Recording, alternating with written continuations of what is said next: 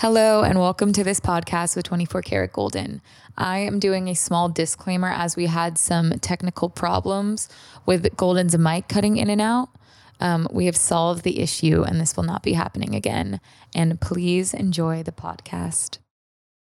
Welcome, Golden. This is 24 Karat Golden, also known as Golden. Yes. Um, Golden and I know each other through Blake. Is it Blake Slack? Yeah, I think Blake Introduced? introduced us for the first we, time. we met at a party like s- a couple months ago, like a, almost a year ago. I want to say no. it over- might have been two over- years ago. Wait, yeah. 2020. It- I think it was the beginning of the pandemic. Yeah. I think.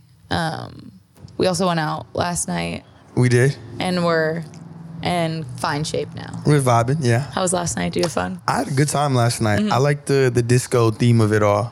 That's probably one of the most fun times I had in a while going Really? It actually was. Because I don't go out that often, Mm-hmm. so it's like if it's hidden, it's hidden. If it's not, it's not. Yeah. Do you dress up for that or no?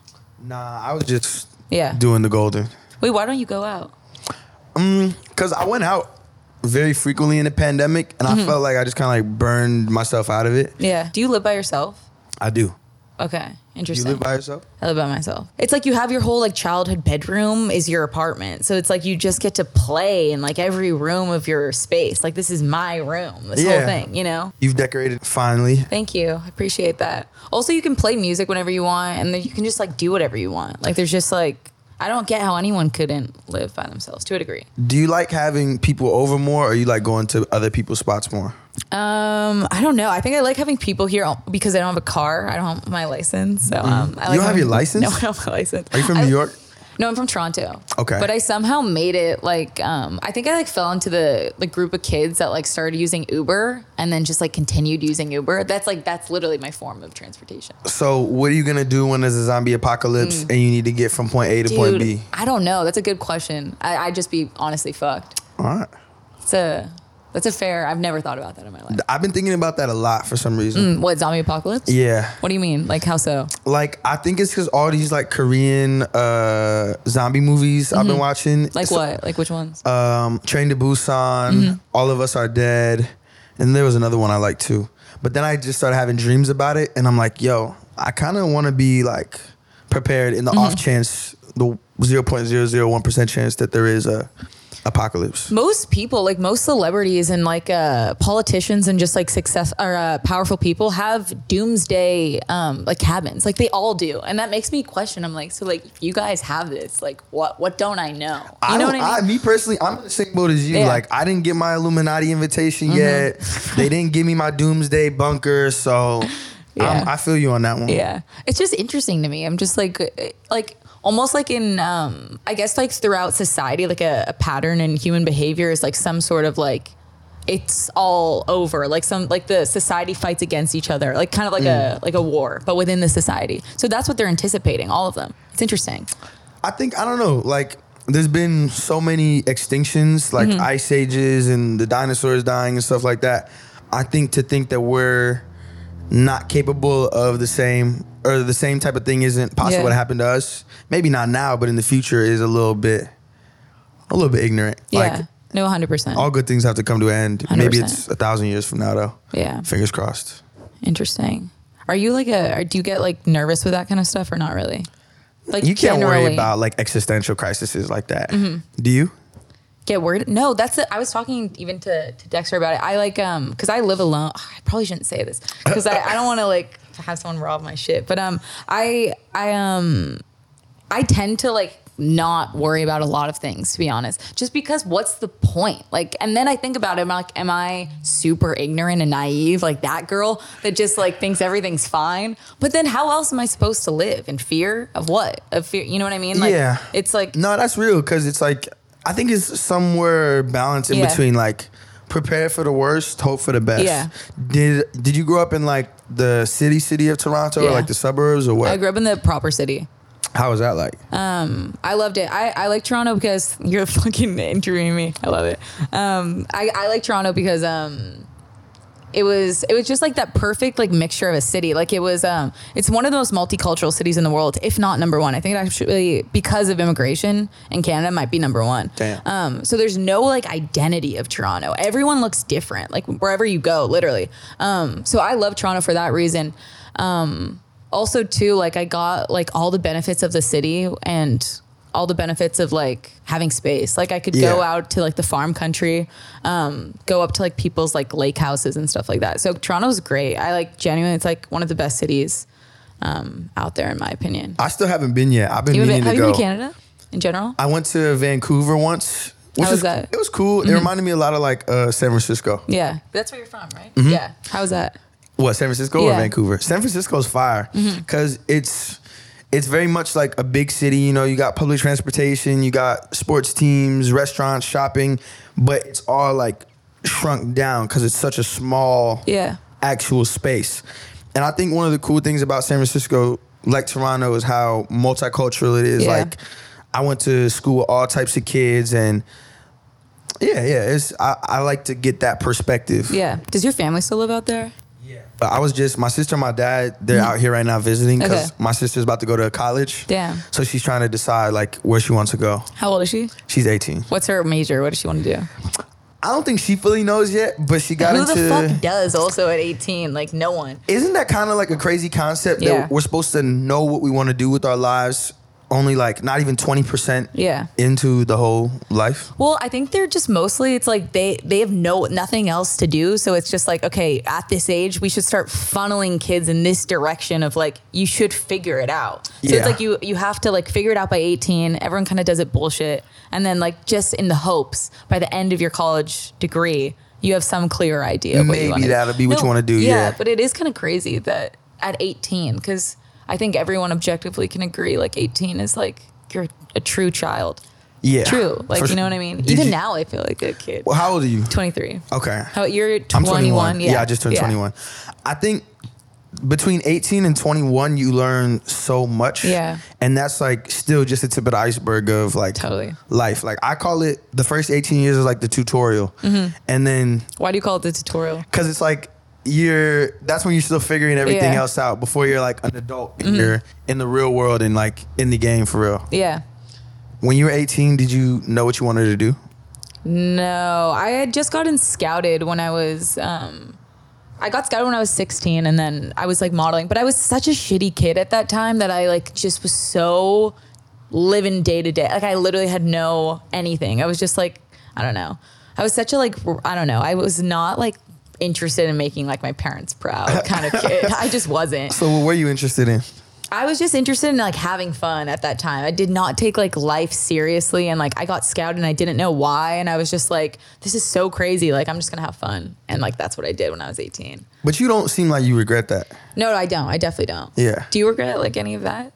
like nah going to like parties in high school and like doing dumb shit with your Yeah. friends nah i think that's a part of that makes you who you are Yeah. some people don't do that and that makes them who they are and they yeah, don't that's regret true. it Yeah. but i don't know i think all my favorite people were Yeah. kind of idiots when they were kids also too like the fact that like i was so uh unfocused and kind of like rebellious from like ages like 13 to 19 i feel like i did it too Yeah. so then i almost snapped out of it and i have no i'm like i fully because i was so unfocused i really only cared about nothing Yeah. so i know that no matter what like i'll be able to like lay on my deathbed and be like i did that and i now i'm like actually so much more interested in focused work because i yeah, I have no guilt now. I'm like, I never have to like wonder like, oh, I didn't party enough. Like, I just don't have that. you probably party too much too, maybe too much. Yeah. So my experience is a little bit different mm-hmm. because I was like, I went to this school called Lowell High School in San Francisco,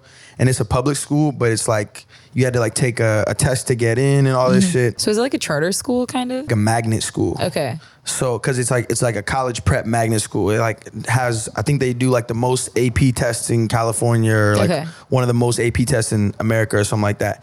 Like So- a top notch public school. yeah. Yeah. So so Monday to f- Thursday, I was like focused and like all about my school shit because that kind of came easy to me. Mm-hmm. But Friday, Saturday, Sunday we would be like in Glen Park, like just Yeah. doing the most just ignorant underage Yeah. drinking type beat, you know. That's so interesting because I I watched um your I watched most of your uh, podcast with Impaulsive. You have such a like um mature like head on your shoulders. Like you really do. You're so wise, um like beyond your years. I agree with them. Um, but it's interesting to me even too because it's still like not by because I agree with like how kind of you go through life like work hard, play hard. You Yeah. know, I just like that you've tapped into that so young. Like that's crazy.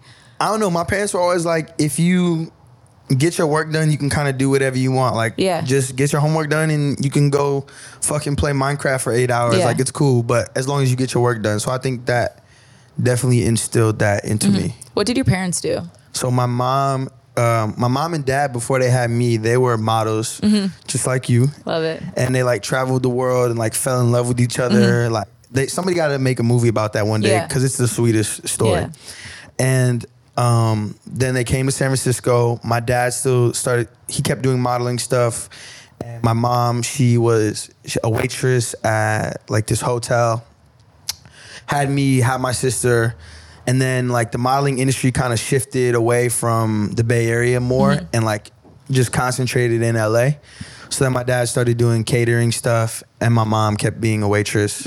But now like my dad is writing screenplays yeah. and my mom is like she just got a new job actually. I'm hella proud of her. Mm-hmm. She's like working with like cancer patients and people like that, um, like yoga and like Yeah. health and nutrition and stuff. Oh yeah, that's awesome. Does, does she have like a background in wellness?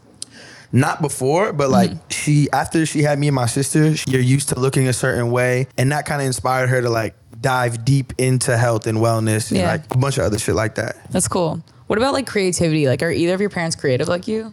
Yeah. So my dad, he like is a writer. He Oh, yeah, yeah. Like screenplays, books, and stuff What about like that. music specifically? So it's crazy because my mom actually wanted to be a singer. That was her dream. Mm-hmm. That's sweet. She was in like a traveling choir, and her father was like very by the book. Mm-hmm. So he was like, "Nah, you can't go to school for music. You got to go to school for something that's practical." So Yeah. she said, "All right, I'll be a teacher." And she started teaching above and beyond the curriculum, Mm-hmm. and the school didn't really fuck with that, especially back then because they like she was teaching them about like African history and like Egypt and stuff like that. And they Was were she a grade teacher? a, a grade? Like for a specific grade, or did she have a subject? Oh, um, I think she taught like elementary school, middle Okay. school, and high school. Okay. So like she bounced around, but after getting like in trouble with the school, she was like, if I can't teach these kids about the world, I don't want to teach. Yeah. And that's when my her cousin submitted her for this modeling competition Mm-hmm. without her knowing. And then she like was a finalist and flew out to LA and that's how she got started in that. Damn, that's awesome. What was like your like initial push into doing it professionally? Like when was it like a hobby to like I'm gonna go like reach out to labels, see what happens? Well, I started rapping for real like when I was probably like 14 and like freshman year, something like that. And like we would just be in my my homies like mom's car or whatever, like hotboxing and freestyling on YouTube beats. Yeah.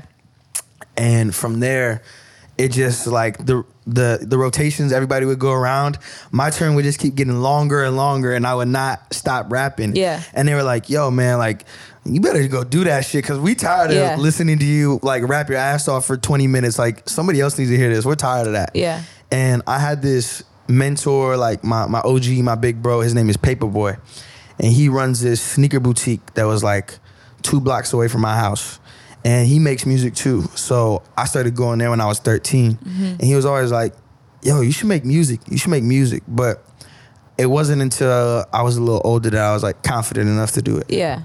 What about like when if when you think back to like um just like freestyle rapping, like out of curiosity, like like in your perspective, like why do you think that was like an outlet for you? Was it like the the aspect of expressing yourself, or was that just fun? Like what was that sensation you got out of that? That was I think that's a great question. I think like initially it was literally just fun. Like Mm-hmm. I just was a genuine fan of of music. I think to be a great Yeah. artist, you have to be a great fan. Yeah. You have to study music and appreciate it.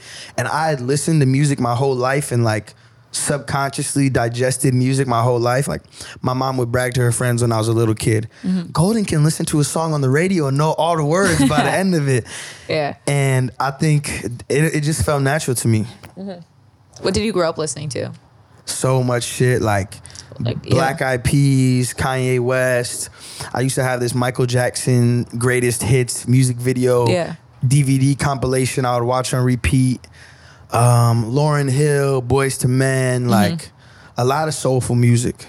Did you ever have like the confidence at that age to do like talent shows and shit like that, or not really? So I'm, tr- I'm trying to think like My school didn't even have talent shows. So I They don't didn't have even- talent No, shows? they didn't. It was like I think in Canada, people are a little like more sensitive. like they didn't want their like kids to get laughed at or something like that. At one of this is a side thing. At one of my my old school didn't even keep track on scores in games. It, but that school was so progressive though, and it just sucked. This is yeah, it was Side note before we get back to the main, I don't like I don't fuck with that shit at all. I don't know. Neither do I. Because I don't think that prepares you for the real world. No. Like in the real world, sometimes you got to take a L. Yeah. And you shouldn't teach kids that nobody takes a L. You should teach kids that everybody takes a L sometimes. completely. Yeah, not like bandage them up. Like actually, like have them like know what's going. on. Yeah, get used to get used to getting Get used to pain. your you shit know? rocked Yeah. sometimes. Yeah, hundred percent. I also believe that fist fights like duels should be brought back into legality. Wait, fist fight duels? Like duels, like What if do you you mean? if you have like a problem with somebody, like you should be able to like challenge them to like a duel. Okay. And if they accept, a like, duel? Like define a duel. This is yeah. Like a duel is like a sanctioned battle. Like Yeah. you used to be allowed to duel with pistols Yeah. in America, like up until like I think like the mid 1800s or something like really? that. Yeah. you could legally duel one of with the pistols. one of the presidents or somebody like like uh, uh, got killed. I think Alexander Hamilton or something like Uh-huh. he got killed in a duel because he was beefing Oh, with this dude. Yeah. Well, well, would it would all duels end in death? Like for one, is that the is that the like point of it? I think like as it went later, they became more symbolic, and like the point was just like who's gonna shoot their Mm-hmm. Yeah. strap first. Like chicken, kind of. Yeah, Yeah. But but I don't know. Some it didn't always end that way. It's crazy. Well, like in in terms of like if you did it like a fist fight duel, like how would that look? Like what would that look like? I don't know. I think probably just Like would you have to like name a time and place? Like would it be like spur of the moment duel? it'll probably be more like sporadic Mm-hmm. or whatever. But just like like I wouldn't want nobody like get hurt. Yeah. Like to the point of like being like physically like dead. yeah. But Just physically dead. but like I don't know. Like just you know, first man to tap out Okay. loses. But I I could see a lot of problems coming with that. I mean, totally. But I mean, Yeah. it's that's interesting. I mean, I guess it would just be like UFC, like just. But is that is that illegal now? Just to fight each other? Yeah, I'm pretty It sure that's illegal. Yeah. I guess I wouldn't know. I've never like fought somebody. Wait, it- to fight someone's illegal? It's like assault and battery. But what if it's like a mutual thing? I guess that's what you're getting at. It's, it could be mutual battery Yeah, interesting. or like public disturbance. I guess it comes down to if they care enough to press charges at the end of the day. Yeah, or if there's like a cop that sees you. That's int- I never even thought about the aspect of like fighting being illegal for some reason. Yeah, and like there's like phones and everything nowadays. So like if you like world star, like Yeah, that completely. that one word changed the whole changed the whole game. Yeah, yeah. But no, I never did any talent shows. Okay. Yeah, I was I was a little shy back then. Interesting. Well, what's like your, what do you think like your main like character arc has been like since like age like 14 to now? What do you mean by that? Like, I guess like your actual just like, um, like who you are as a human being, like from 14 to now, like maturity wise. I guess it's like maturity wise, like how you treat others, how you like, Yeah. like what like voices in your head kind of thing. So I was always like a pretty like kind and respectful Mm-hmm. person. Like my parents raised me that way. I think as like I kind of went from like being I was always outgoing, but I was like shy about like my talents or something like Mm-hmm. that. And then as I got older, like I I was like really confident. Like in high school, I was the only kid rapping. I thought I was a shit, you Yeah. know. Um, and then like when I was 18, I really thought that I had like life completely figured out. I was like, Mm-hmm. oh, why are you guys like like tripping so much or struggling so much? Like this life shit is easy. Yeah. And I feel like as soon as you think something like that, like the universe like punches Yeah. you in the stomach and it's like, oh, you thought you had this shit figured out? How about now? Yeah. And like just going through trials and tribulations, I think has made me a lot more humble, a lot more self-aware, Mm-hmm. and a lot more purposeful. It's interesting because um, like intelligence is almost measured, and like in- intelligent people know how much, how little they know, Yeah. and then people that are um, tend to have like lower intelligence levels, whatever, believe that they don't know how little they know. Yeah. So they almost have this kind of like delusional confidence because they don't know how much they don't know. You Yeah, know? and it's it's kind of fucked because the intelligent people are always overthinking or overanalyzing or doubting because they're trying to do all the math in their head, Yeah. and those are the people that really should be more confident. I know, And yeah. I think confidence gets you very far in life. Yeah. And oftentimes that's why the people who are the most confident might nece- might not necessarily be like the best decision makers. Mm-hmm. And I think that kind of explains like a lot of problems we have in like politics and like Yeah. industries and stuff like completely.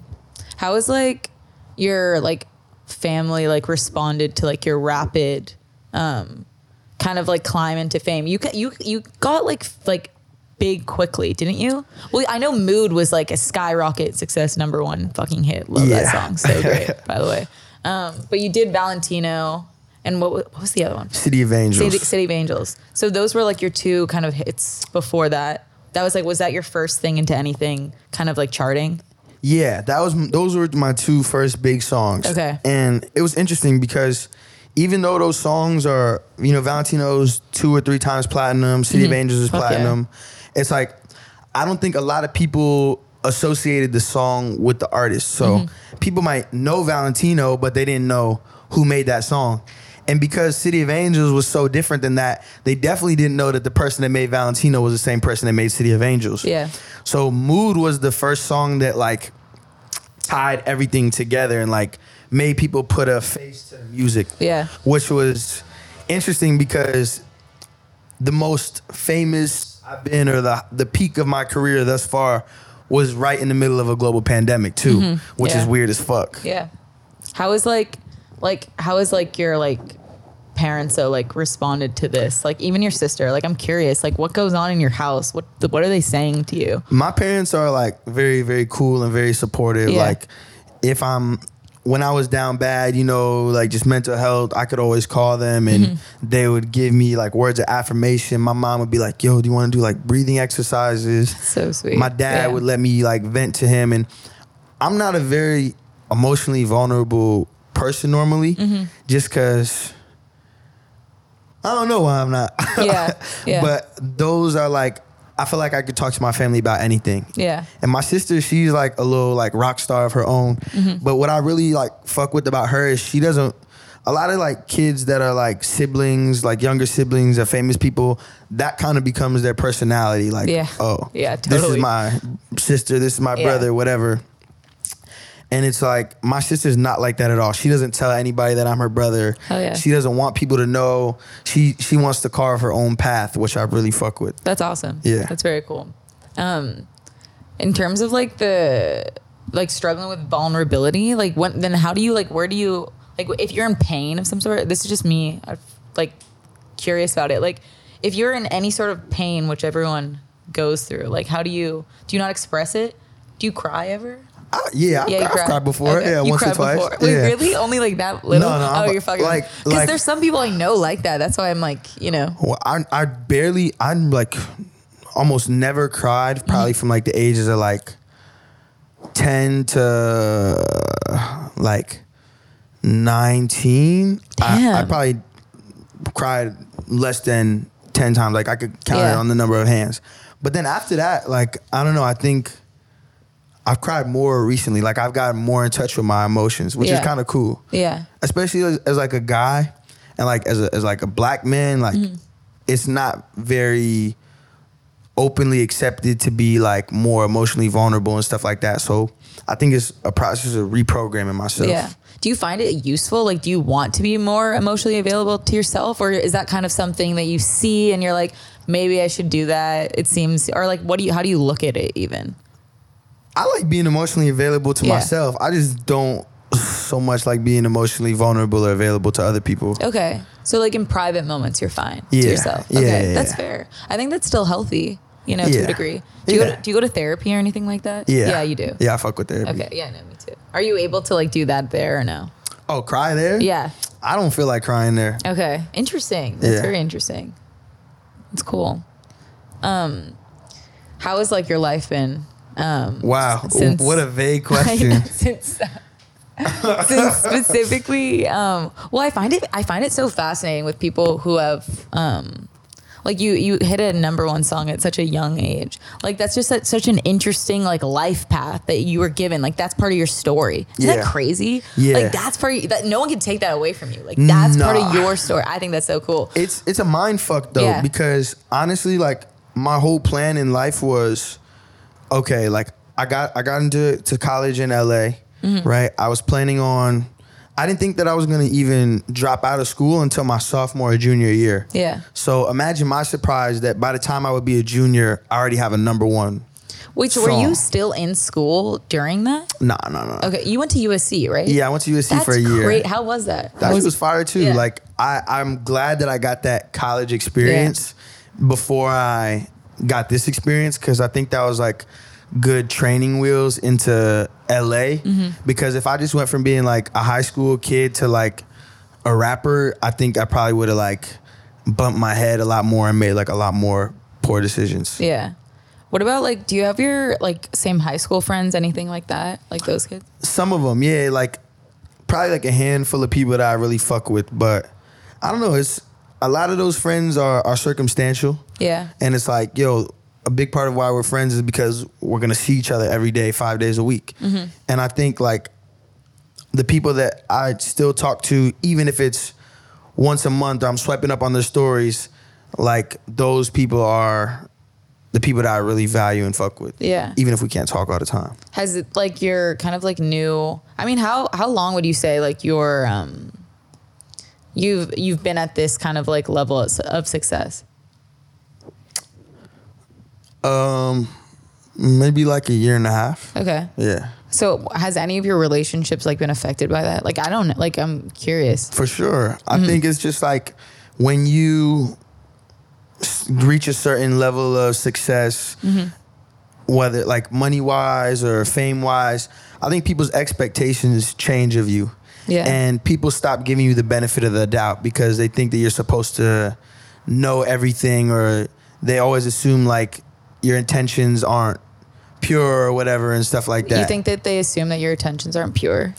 I think I think yeah, a lot of people feel that. Mm-hmm. Why do you think that is? I think I don't know. I think it's just when you're when you're like successful, people assume that you like know everything or whatever, and like it it you get dehumanized, Mm-hmm. and I think with that, people just don't give you the benefit of the doubt anymore. Yeah. as much. Interesting. Um, what do you think? Like, I mean, I'm sure that's like a price of it, but like, what are other like kind of like prices to this life that you've been given?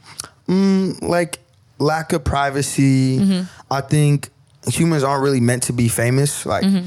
you're not. We're not meant to be perceived by millions of people. Like Yeah. our ancestors never experienced Yeah. anything like that. Like cavemen, you only knew that six motherfuckers in your tribe with you. Yeah. So I think to to have to think about all these other people thinking about you and like you existing as a conversation or as a thought in people's head in rooms that you'll never be in in Yeah. in in situations that you'll never like be able to like correct somebody like oh no actually like I'm not like that I'm like this or actually I don't know that I know I know this or whatever like Yeah. that's that's just like weird to to think about I, I was thinking about this the other day. It's kind of like, um, like kind of like being like bullied in high school.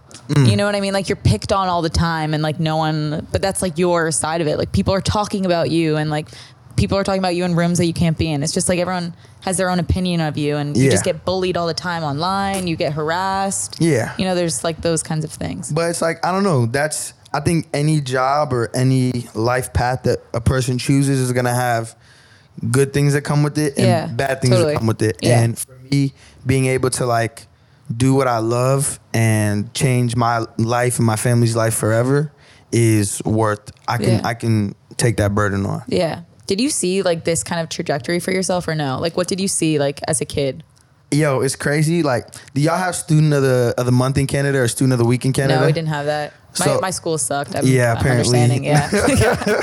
No talent shows. no, bro, so bad. no competition, So no bad. student of the week. So in in my elementary school, we had student of the week where the teacher would pick a kid every week, and that kid would be the student of the week. They got to you know go to lunch first. They got to be the line leader, So cute, like such a great reward system. Y- right? Yeah. And you can only get student of the week once. Once the entire year. Once, yeah, once the Okay. Mm-hmm. entire year, because it's like maybe 40 kids in a 30, 40 kids in class, so it's like one for each week. And one thing that all we also did like to practice our writing was every kid in the class had to write a letter to the student of the week saying like, "Yo, like I appreciate you for being nice to me at lunch or like mm-hmm. for passing the ball and kickball or wh- whatever." Yeah. And when I was in third or fourth grade, I had booked this Honda commercial, mm-hmm. and like Acting or what were you doing? yeah, acting, Okay. acting. Uh, no, I directed acting. I was like, what? um, and like kids were seeing it at home. Like it was like for for the NorCal Honda dealership, like Yeah. commercial, like it was popping. So kids would see us, and everyone was like, "Yo, you're famous, you're famous," and I was like, "Shit, I guess." Yeah. And like. I remember hella kids writing to me like, "Yo, I know you're gonna be famous one day. I know you're gonna be famous one day," and it's kind of crazy to just look back and be like, "Oh, damn, Yeah. there kind of was this like, Foreshadowing. Yeah, like I, I don't know. I guess I just always had that Yeah. X factor or like Oh, yeah. extroversion or charisma or whatever you want to call yeah. it. You're so at peace with like, um, which I think is cool. Like your um, your ability, like your like casualness in saying that because you believe that's true and it is true. Like to have you have something that clearly a lot of people respond to. I like that you're just like open about it and like you're not shy about it. Honestly, I actually I respect that. I think Yeah, it's I mean, I don't know. I think it's it's kind of hard. Like I'm a Scorpio. My Mm-hmm. Yeah. dad's really Are you into Are you into horoscopes? a little bit. You know, I got the CoStar app on Yeah. the phone and everything. But my, my dad was into it before. It was like a trendy like LA girl thing. Like Mm-hmm. Yeah. um, my dad like really really fucked with it. And he said, "Yo, Scorpios tend to be extremists." Mm-hmm. And at first, I was always like, "No, that's not me. That's not me." But as I'm getting older, I'm like, "Yo, I kind of am a little bit extreme." Like, Mm-hmm. And I'm finding balance a lot better now. But you know, I either be like over the top confident, like, "Yo, I'm I'm a fucking god," Yeah. or I'll be like, "Yo." I don't even believe in myself, like Yeah. imposter syndrome kind of thing. Mm-hmm. And I think finding that balance is key. yeah. Have you dealt with imposter syndrome like in the past? For sure. Especially because, like, think about this. You have the biggest song in the world, Yeah. and all you're doing is like radio interviews on Zoom and like playing Xbox. Yeah. Because it's a pandemic. Like, Yeah. so I didn't even feel like a superstar when every all the numbers were saying I'm a superstar, and I'm like, You're like at home, yeah. I, I don't. It doesn't feel like it. Yeah. Totally. I, I was watching this like TED talk on um, the the woman who wrote. Do you know the book Eat, Pray, Love? I heard of it. Like you've heard of it, right? It's it was like a huge like sensation. They made a movie out of it. It was like a New York Times bestseller. But she talked about like what do you do after you wrote like the number one book in the world at one point? Like what do you do? Yeah. And then like where how can I explain like where this creativity came from? And like almost like her way of looking at it to like take the pain off of herself is like that creativity comes from like a divine source and it's channeled through you. So she it doesn't belong to her, you Yeah. know she doesn't feel like it's her her own concept and which can be like traced back to um like mythological times like myth like genuinely like they believed that all of these divine ideas came from um something other than themselves I, I fuck with that a Mm-hmm. thousand percent. I I like I really like that because it's like you're just a vessel, you know. Yeah. When I when I made that song, I wasn't trying to make. Well, you're always trying to make the biggest song in the world, but I wasn't like formulaic or whatever. It was just four friends in Ian's apartment, just playing Call of Duty and like dicking around, and something magic came out of that. Yeah. So I think disassociating like your ego from your from the success of the work or from the work itself like Mm-hmm. makes it a lot easier to be be easier on yourself not so hard on yourself so how do you look at it then like how how do you look at it to yourself like like you can take that success or just like creativity in general. Like how do how are you looking at it? Do you look at it as something not a part of yourself or do you look at it how do you remove your ego? Like what does it look like in your Well, head? it's you i made it so Yeah. it's Yeah, always no, going to be a part of is, me yeah. but it's like i can't take full credit mm-hmm. if that makes sense. Yeah. Why do you like why do you think that? Like why do you feel that? Because it's I like the melody just came to me. Like Yeah. it felt like I captured lightning in a bottle. Every time I make a song yeah. that I really love, it feels like I'm grabbing the Mm-hmm. imperceivable, the imperceptible, and bringing it into physical manis- manifestation, bringing it into reality. How did you like um get over your imposter syndrome? Like having that like like I'm I I don't know how one gets rid of it. I don't think I think Do you still like, have it, you think? It's a it's a it's a battle. Like It is. being happy and healthy and like fully unless you're a fucking enlightened monk Yeah. in Tibet that just meditates for 20 hours a day. Like, and it's mastered in inner peace. yeah. We're not supposed to have this shit No. figured out. No. So I think for me, it's it's like routine. Mm-hmm. I, I work out. I I'm I keep check of what I'm grateful for. I say affirmations. I journal, and I try and be in the present as much as possible because the only time that you feel like an imposter is when you're thinking. When you're being and doing, you don't have. There's no space for those type of thoughts. Yeah. You're just in the moment. Do you think like um like did you do do anything like bizarre as a kid or anything like out of the ordinary as a child? Like activities. Just in general, like were you a peculiar child? Like did you do like like I guess my what like what I'm getting at with that question is like did you always cuz you have like this like strong confidence that like you kind of built and was also partly natural like a genetic thing. Yeah. Um well I'm I'm I'm so curious with people in this industry cuz um everyone has something about them that's like unique and special. Like everyone does. Like that's why they're in this industry. Just Yeah. period point blank. I did a lot of like weird, peculiar shit as Yeah. a kid. To be honest with you, like I did this Brazilian martial art capoeira for 7 Mm-hmm. years. Brazilian martial arts. So what's that? Like what is that? So basically, when the slaves were in Brazil, taken to Brazil, and the the Portuguese were like ruling over Brazil, Mm-hmm. um, the the slaves couldn't. They were they were trying to have a rebellion. They were trying to like get their shit back, right? Yeah. and you can't just be openly training for a rebellion like under the eyes of your slave masters.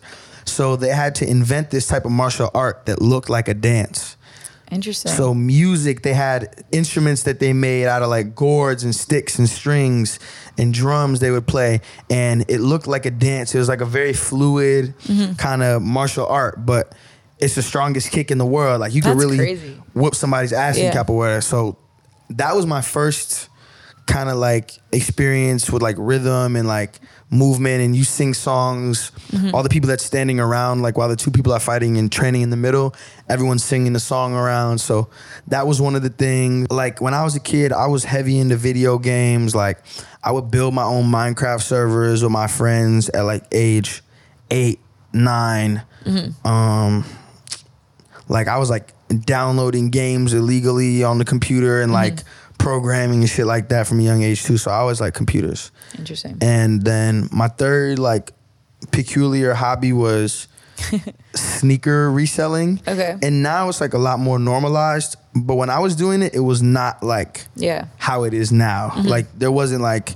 random white kids with like 800 pairs of Yeezys Yeah. posted up on Instagram. Like that didn't exist back then. Yeah. So I would buy sneakers that were like beat up for cheap and like repaint them and like re cre- iron out all the creases in the leather and like refurbish and customize and like resell sneakers too. Interesting. Well, how old were you when you in that? That was probably like I started at age 11. Was that like your first business venture Yeah, kind yeah, of thing? that was my first business. Was that your first like way of making money? Was that?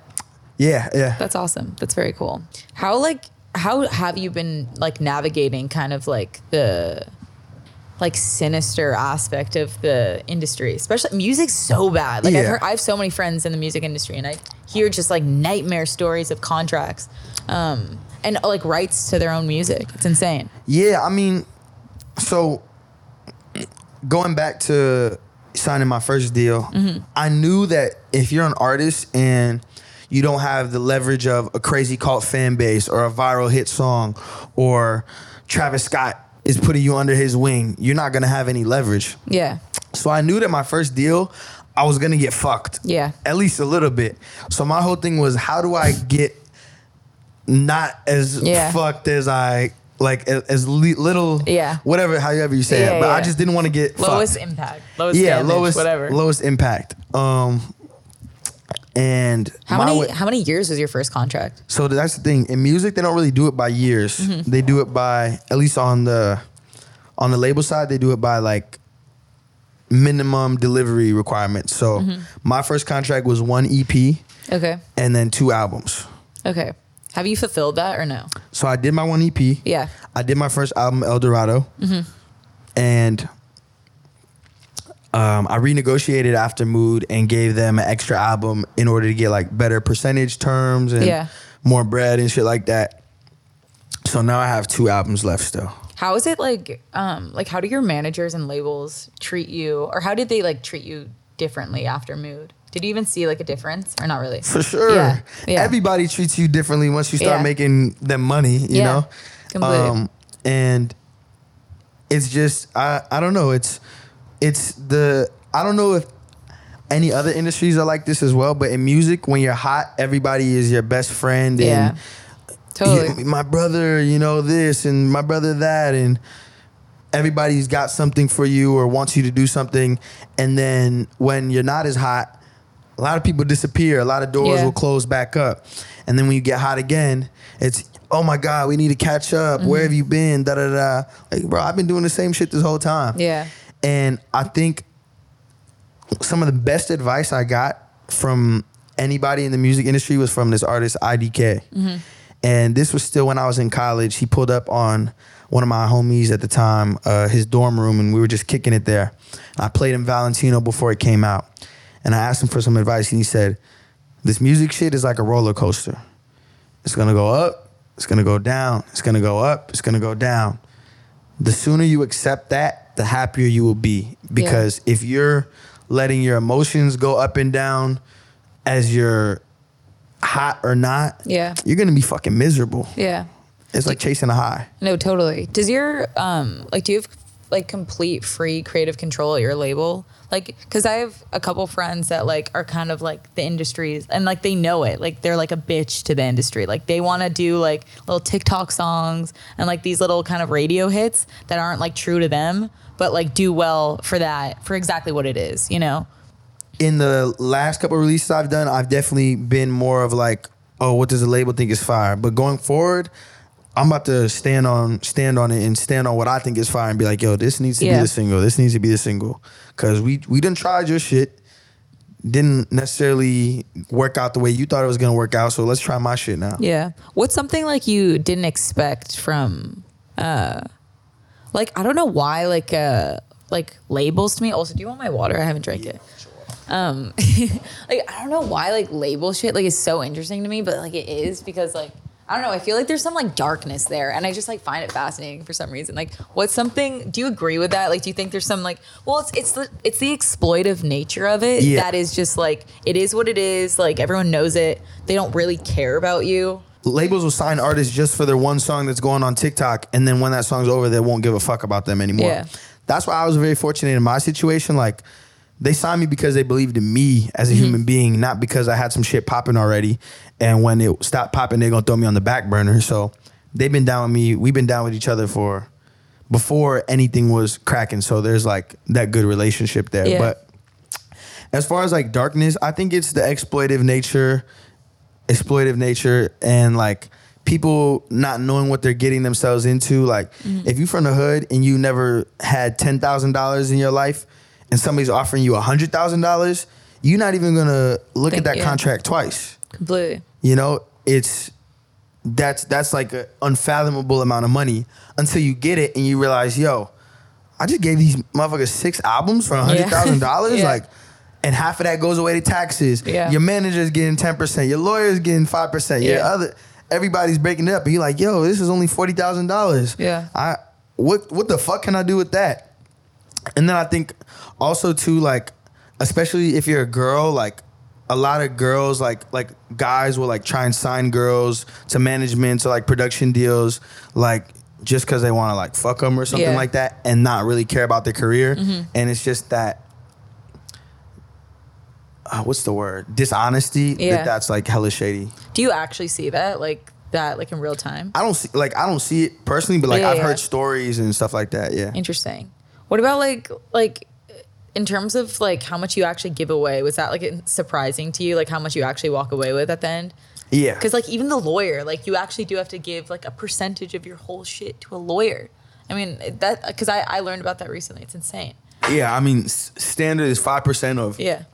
everything you make is gonna go to your lawyer. Yeah. So, if you're making a million dollars, your lawyer's getting fifty thousand dollars off that. Yeah. And then, again, taxes, expenses, all this other shit. That so really like, you don't make you don't make a lot of money off of the music as an artist. Mm-hmm. Nowadays, you make more money off of shows, brand deals, and like advances. Yeah. Interesting. Does your like label help kind of craft who you work with, like producing wise? They can suggest people, but Yeah. like I my situation is a little bit different where I was a songwriter at the same time for other people. Mm-hmm. Yeah. Before my I didn't know that. Who are you songwriting for? So I mean I don't want to put nobody on blast, but like Yeah, yeah. I've written I've written songs for a couple people here and there. And um because of that, I got to work with a lot of different producers and like a lot of other writers and like meet a lot of people that were really really talented. Mm-hmm. So I can I know what I'm I fuck with and I got direct relationships with these people like I don't have to rely on the label to put me in with somebody. But for a lot of artists, they don't have that opportunity and the label wants to get this radio hit, so they're gonna Mm-hmm. put them in with a producer that's got hits before and try and like force their sound into fitting in this kind of box. Yeah. Does it like who do you work with now producing wise? Now I've been working with like a lot of new people because I'm really trying to evolve my sound. Mm-hmm. I've been living by this motto lately, evolve or die. Yeah. And I think to to get to that new sound, I need to work with some new people. So like mm-hmm. I've been like speed dating mm-hmm. where I'll try sessions with different producers every day. And now it's been like two or three months of that. And now I'm like, okay, I fuck with this guy, Yeah. I fuck with this guy, I fuck with this guy. Now I want to lock in with those people and like Yeah. start to build that cohesive sound. Did you really only do it one day with each and just like saw it like that? I guess you yeah, only need sometimes it'll yeah. be two days, Yeah. you know, or I'll get back in with somebody if I if I fucked with them or had Yeah. to finish a song. But yeah, it was a lot of testing people out. Yeah. Are you able like at that point to have like your pick of like the litter? Like are you able to work with any producer you want? I have no idea how that works. Damn near, yeah. Yeah. It's like the the producers gotta want to work with you too. Yeah.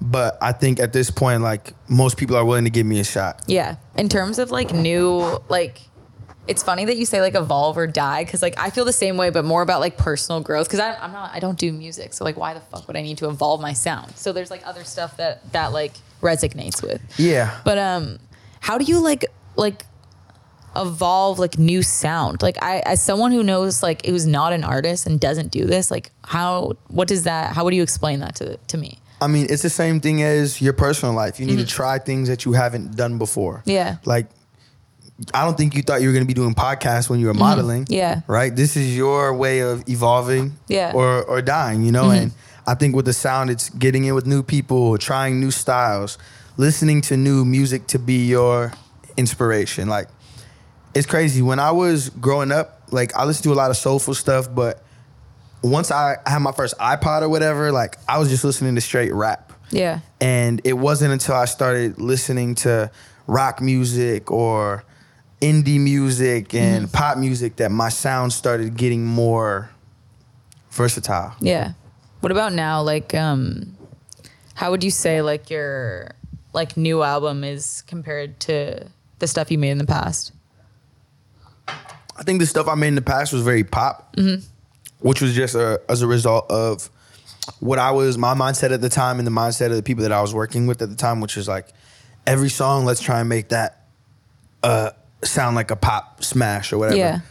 Uh, except for like a handful that were on the album. And with this new album, I'm a lot more focused on like building a cohesive album feeling like around the concept and like having a variety of vibes because the truth of the matter is you can only in a in an ideal 10 out of 10 wow that was the greatest album rollout ever you're only going to have 3 singles max that you mm-hmm. can work at radio because each song is going to be on there for like 4 months minimum right? Mm-hmm. So if you you know 12 months a year 3 songs 4 months each to work them that's not every song on a on a 10 13 album is going to be a hit so Totally. why try to make every song sound like a stereotypical hit Yeah. you want to make songs that people are going to connect to and relate to and that's how you get Yeah. real fans which Yeah. i think i'm doing a lot better of a job at this time around than the last time Okay. Fair enough. When do you have a, a date, like approximate date for your album release or no? No, I'd like to think that it will come out this summer, but Yeah. the truth of the Oh, that's matter soon. is, that's really soon. I, I don't think it will though. Okay. The truth, the truth of the matter is, like, there's no point in dropping an album until people are like, "Yo, I want more music from Yeah. this guy." And your best bet is to drop singles, work Mm-hmm. them, work them, see if something sticks, something hits, and if it does, then you give them an album. Yeah. Was that also like an interesting thing to learn? Because, like, again, I've heard this like annoyance of like their people's like labels, uh, like waiting almost like a year to release like an album. For sure. But I think it's like that's just artists can be very impatient. We can Yeah. be very impatient. And it's like, what's the point of dropping 12 songs if nobody want to listen to your one song? Totally. Like Yeah. you might as well wait until people are like, yo, I love this song. What else you got? Before Yeah. you give them everything else. Are you finished? Have you finished it? Hell no. Oh, okay. Yeah. Okay, so you have time. Yeah. Do you have like um like a specific like how do you like uh like extract creativity to like write? Like do you have to like I have some friends that like go away to like a cabin or something like that to get inspired and like block the rest of the world out. Like do you have anything like that? Nah, I think you can make good music anywhere. And Yeah. I understand for some people it's like, yo, I wanna maybe, you know, in their day to day life is too hectic for them to feel like they could be creative, which Mm-hmm. I definitely can relate to. But I think at the same time, like when I'm in the studio, anything can happen. Mm-hmm. And s- not every song you make is gonna be fire either. Yeah. I think it's more about consistency than inspiration because the more you practice, songwriting is a skill. The more you practice songwriting, the more songs you write, the better your songs are going to be. Yeah. So when that one day does come where you just went through a breakup or you just had the best day ever and you're feeling you feeling yourself, whatever you write that's that lightning in the bottle moment is going to be so much better than what it could have been. Yeah.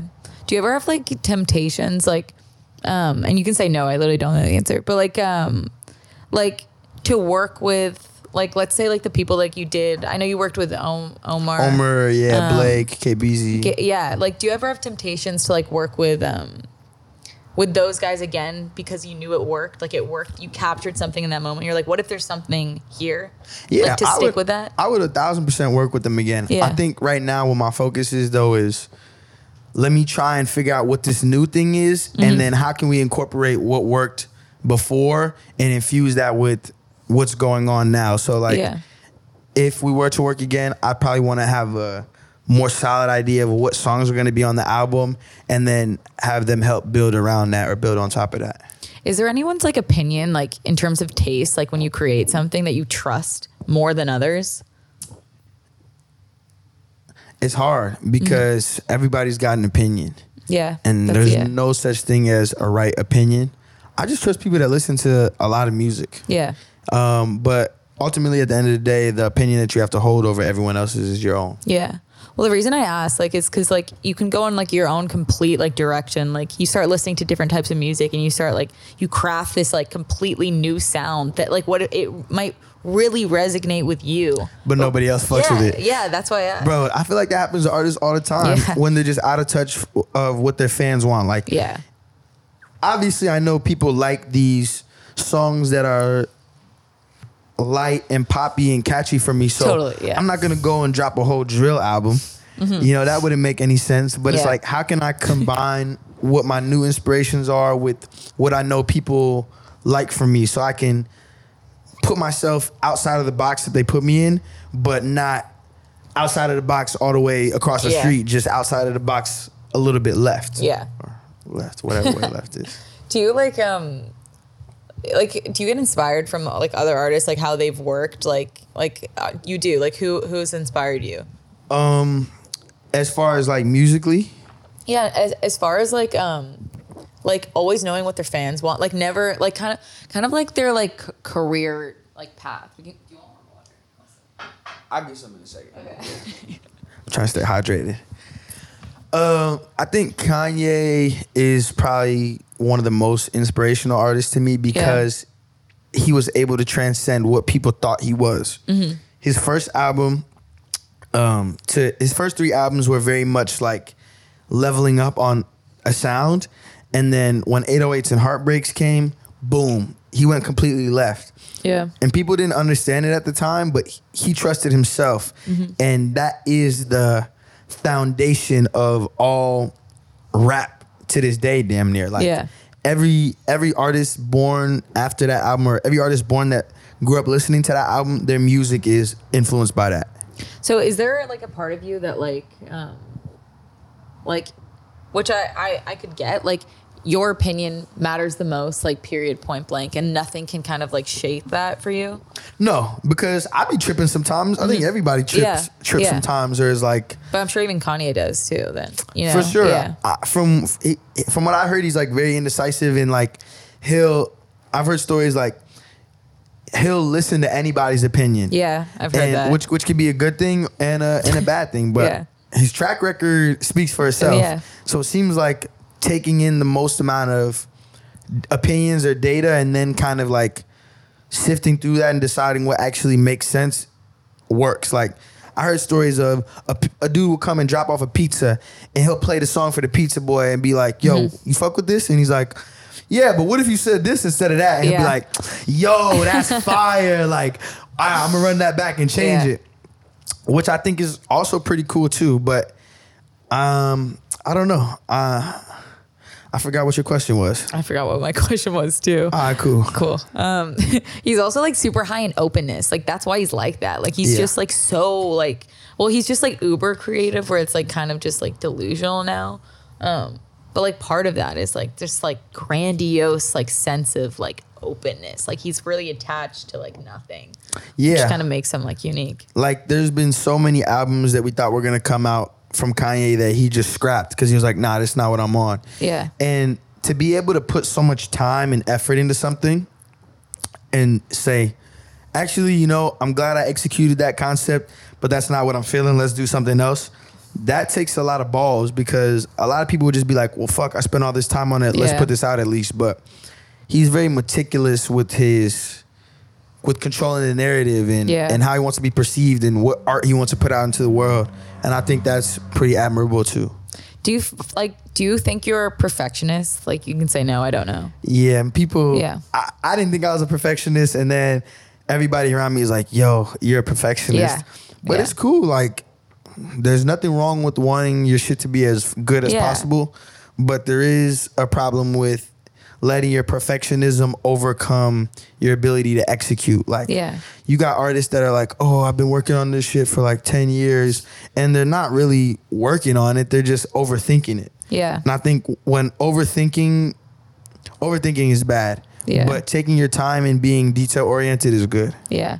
I think it was like Leonard Cohen that like spent like 10 years like working on Hallelujah, like the song Hallelujah. To- Hallelujah. yeah, to, Yeah. to not even master it. Like the one who mastered it was Jeff Buckley, like the song version that you sang. Yeah. Um, but it, it literally took him 10 years to put out this kind of like distorted version of Hallelujah with the same lyrics. Like he's the original creator of it. But he was just like, it was kind of talking about like two types of geniuses. Like one where you can kind of like just pump out, like pump out uh, hits. Yeah. And then versus like someone like that that spent 10 years crafting this like masterpiece that we know as Hallelujah. And but wait, I thought how long did it take the guy who actually made So- the song so- famous to do it after the so OG he came he out? knew uh, Leonard Cohen's version and just sang it at an open mic, and someone, uh, an agent, was there, and he asked to do his album because he was also like beautiful and like he he ended up dying after that, but he had one he had one Grace album, so Yeah. he just sang it his own way, and now it's Hallelujah. So yeah, I mean, that is interesting because I think if you're consistently working at something or like wanting to perfect an idea, that there is value in that and there's not a right way or a wrong way. But in the day and age that we live in, motherfuckers will forget about you after 30 minutes, Yeah. let alone 10 years. Mm-hmm. And I think Yeah. I think I don't know, I think we're just in a different time right now where people are so used to instant gratification Totally. that unless they're like a diehard fan of you, they're not gonna wait.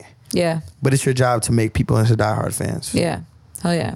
It's also cool that you're like kind of like niche into like creativity is like the genius that like pumps out. You know, like that would actually be your kind of like archetype. Of Yeah. that. that's cool. I I would just like to. I don't like to sit on shit for a long time. I like to keep everything as current as possible. Yeah. And get as much like keep it on schedule while still trying to make it as fire as possible. But if it's like we got to delay this three months for me to work on one song, Yeah. I'm not feeling that. Yet. Yeah. What do you do like in your free time, like outside of music? I be like just chilling. Like mm-hmm. I'm about to go play basketball tonight. Hell yeah. I like bowling a lot. Mm-hmm.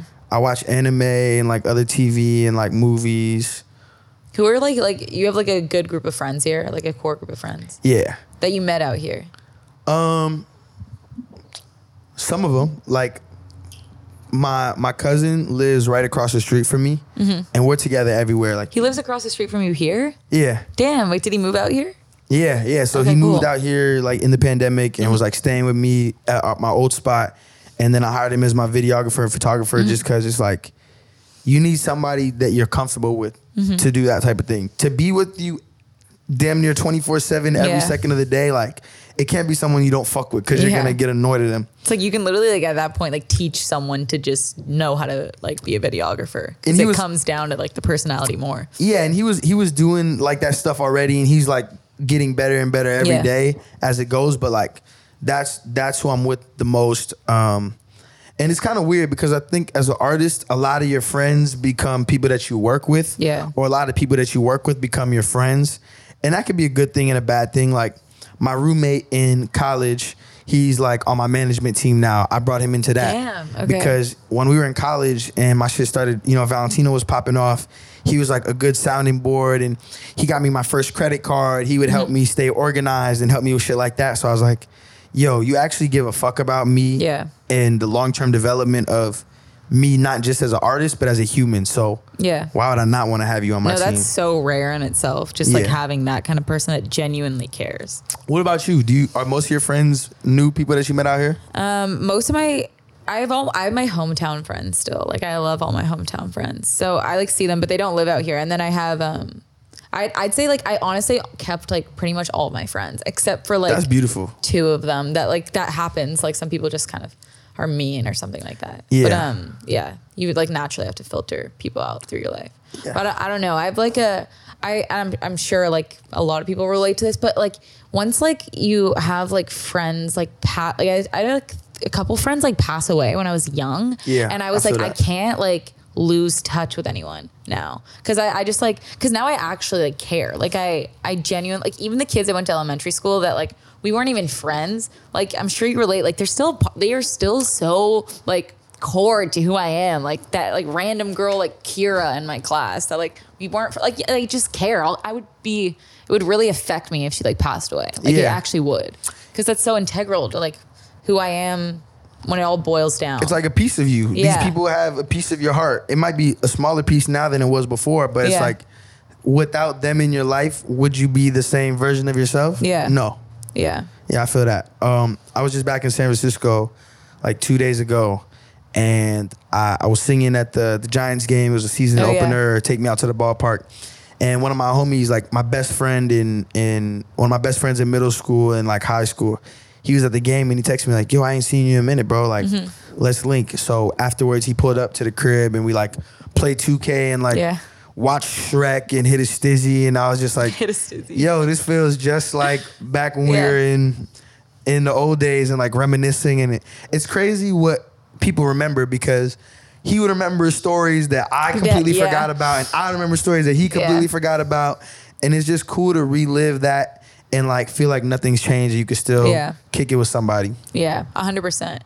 And then also too, like even like sometimes I'll like go back home and I'll find like I don't know, like like with people, like do you feel the same? Like like almost people um like in your hometowns. I know a lot of people have like asked about this, kind of feel this way. Like um if they've stayed there, like they haven't really changed. You know, like they're kind of the exact same.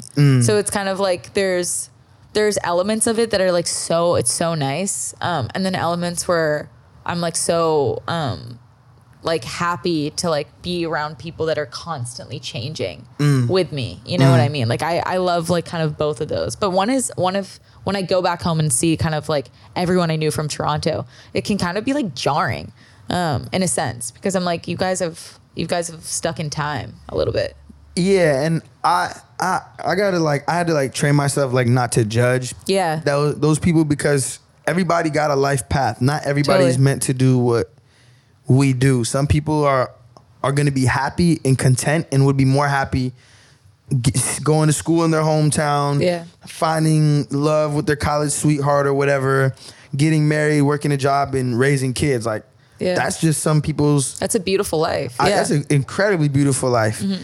And I don't know. I think we just chose to do something different. Yeah. And some people, it's like we've changed so much that we can't relate to them as much still. Mm-hmm. And some people, it's like, oh, even though we've both changed, like we could still find common, Common ground, ground, to kick it, yeah. which is cool too. hundred percent. Well, the common ground's like just everything, but that's like just the because I, I think about it sometimes. Like, do you know like like where you want to live like forever? Like, do you think it will be LA? Nah, not LA. Yeah. I don't want to raise my kids out here. That's it. I feel the exact same way. And then I think about it. I'm like, I could go. I could like raise my kids in Toronto, but then I, I. The part of me that like loves being around like people that inspire me so much and like the most inspiring people in the world to me are like London, New York, and LA. They just are. Like that's where I've met them all. They're all in these places. Yeah. These hubs. So like that's it kind of like prevents me um, from leaving in a way. It's like this like gravity pull of like all the best minds that you've met are here. Like Yeah. you have to stay in this in some way. I, I could see myself raising kids in New York. You could New York City. Yeah, and I like to think that I could go raise kids in San Francisco. Mm-hmm. I don't know how Toronto is, but San Francisco has changed so much since I grew up. Like with tech money coming in and like gentrification and shit like that. Like every time I go back, I'm like, oh, that's a new building there. Mm-hmm. This wasn't here before. Or, like this used to be the hood, and now it's like apartment Yeah. buildings or some shit like that. So In a good way or a bad way? Like how I do you feel about it? it's I'm conflicted because in some ways it's like the people that the people the people that were living there before don't get to experience the benefit of the revitalization of the city unless you're like on rent control or something like that like fortunately for me my family's been living in san francisco at that same house for like 18 years now 17 mm-hmm. years so we we got rent control and we don't have to move out Yeah. we can we can afford to to stay there because of that. But not everybody has that same Yeah. situation. So it would be nice to give my kids the same experience I had growing up. But if I'm gonna have kids in 20 years, I don't even know what San Francisco is gonna be like in 20 years. Yeah. New York, I feel like is always gonna be New, New York. York. Yeah. No, it's so true actually.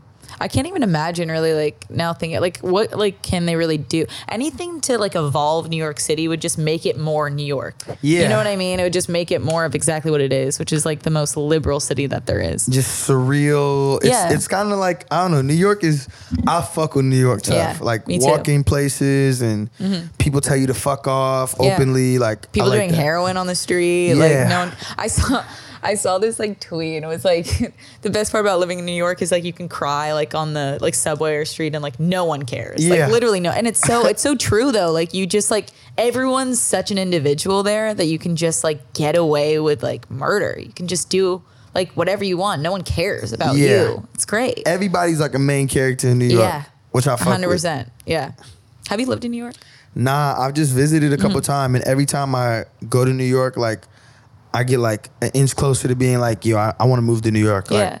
In the next two to three years, I would really, I want to get a spot in New York so I could be bi-coastal with Yeah. it. Yeah. Do you think like like do any artists even live? Like are they actually like ones that are like continuously putting out music or even young ones, I guess in particular? Like does anyone like not live in LA? Like does everyone just live here because of like studios and like where the producers are, etc. Most artists do move to LA. Mm-hmm. I think the only other city you could really be, only the only two other cities you could really be a popping artist in besides LA is Atlanta and Miami. Yeah, interesting. those three cities, it can work.